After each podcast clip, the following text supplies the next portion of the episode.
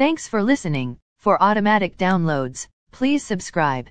Stock market futures are mixed. S&P TSX futures are down 0.3 points to 1260.4.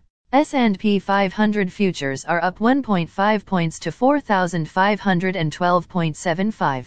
Nasdaq futures are up 16.5 points to 15415. VIX futures are up 0.02 points to 19.55. Overnight, the Nikkei 225 in Japan was up 40.3 points to 29,255.55. The China CSI 300 was down 12.54 points to 4,910.18. The DAX in Germany is down 25.73 points to 15,492.1. The CAC 40 in France is up 8.06 points to 6,678.9. The FTSE 100 in London is down 10.53 points to 7,207.57. Commodity markets.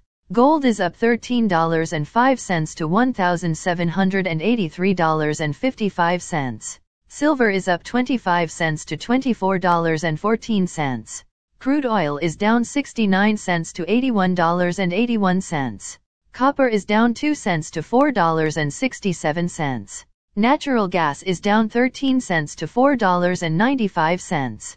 December corn is called to open higher at $5.34. November soybeans is called to open higher at $12.37. December wheat is called to open higher at $7.41. The Canadian dollar is 1.2349.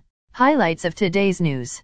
Many Canadians reports difficulty in feeding their family. Canadian inflation rate rose 4.4% in September from last year. CP Rail reports $472 million in third quarter profit, up from last year. Putin orders National Week off to curb COVID-19. Eurozone inflation up 3.4% in September. Again, thanks for listening. For automatic downloads, please subscribe on a podcast app or platform.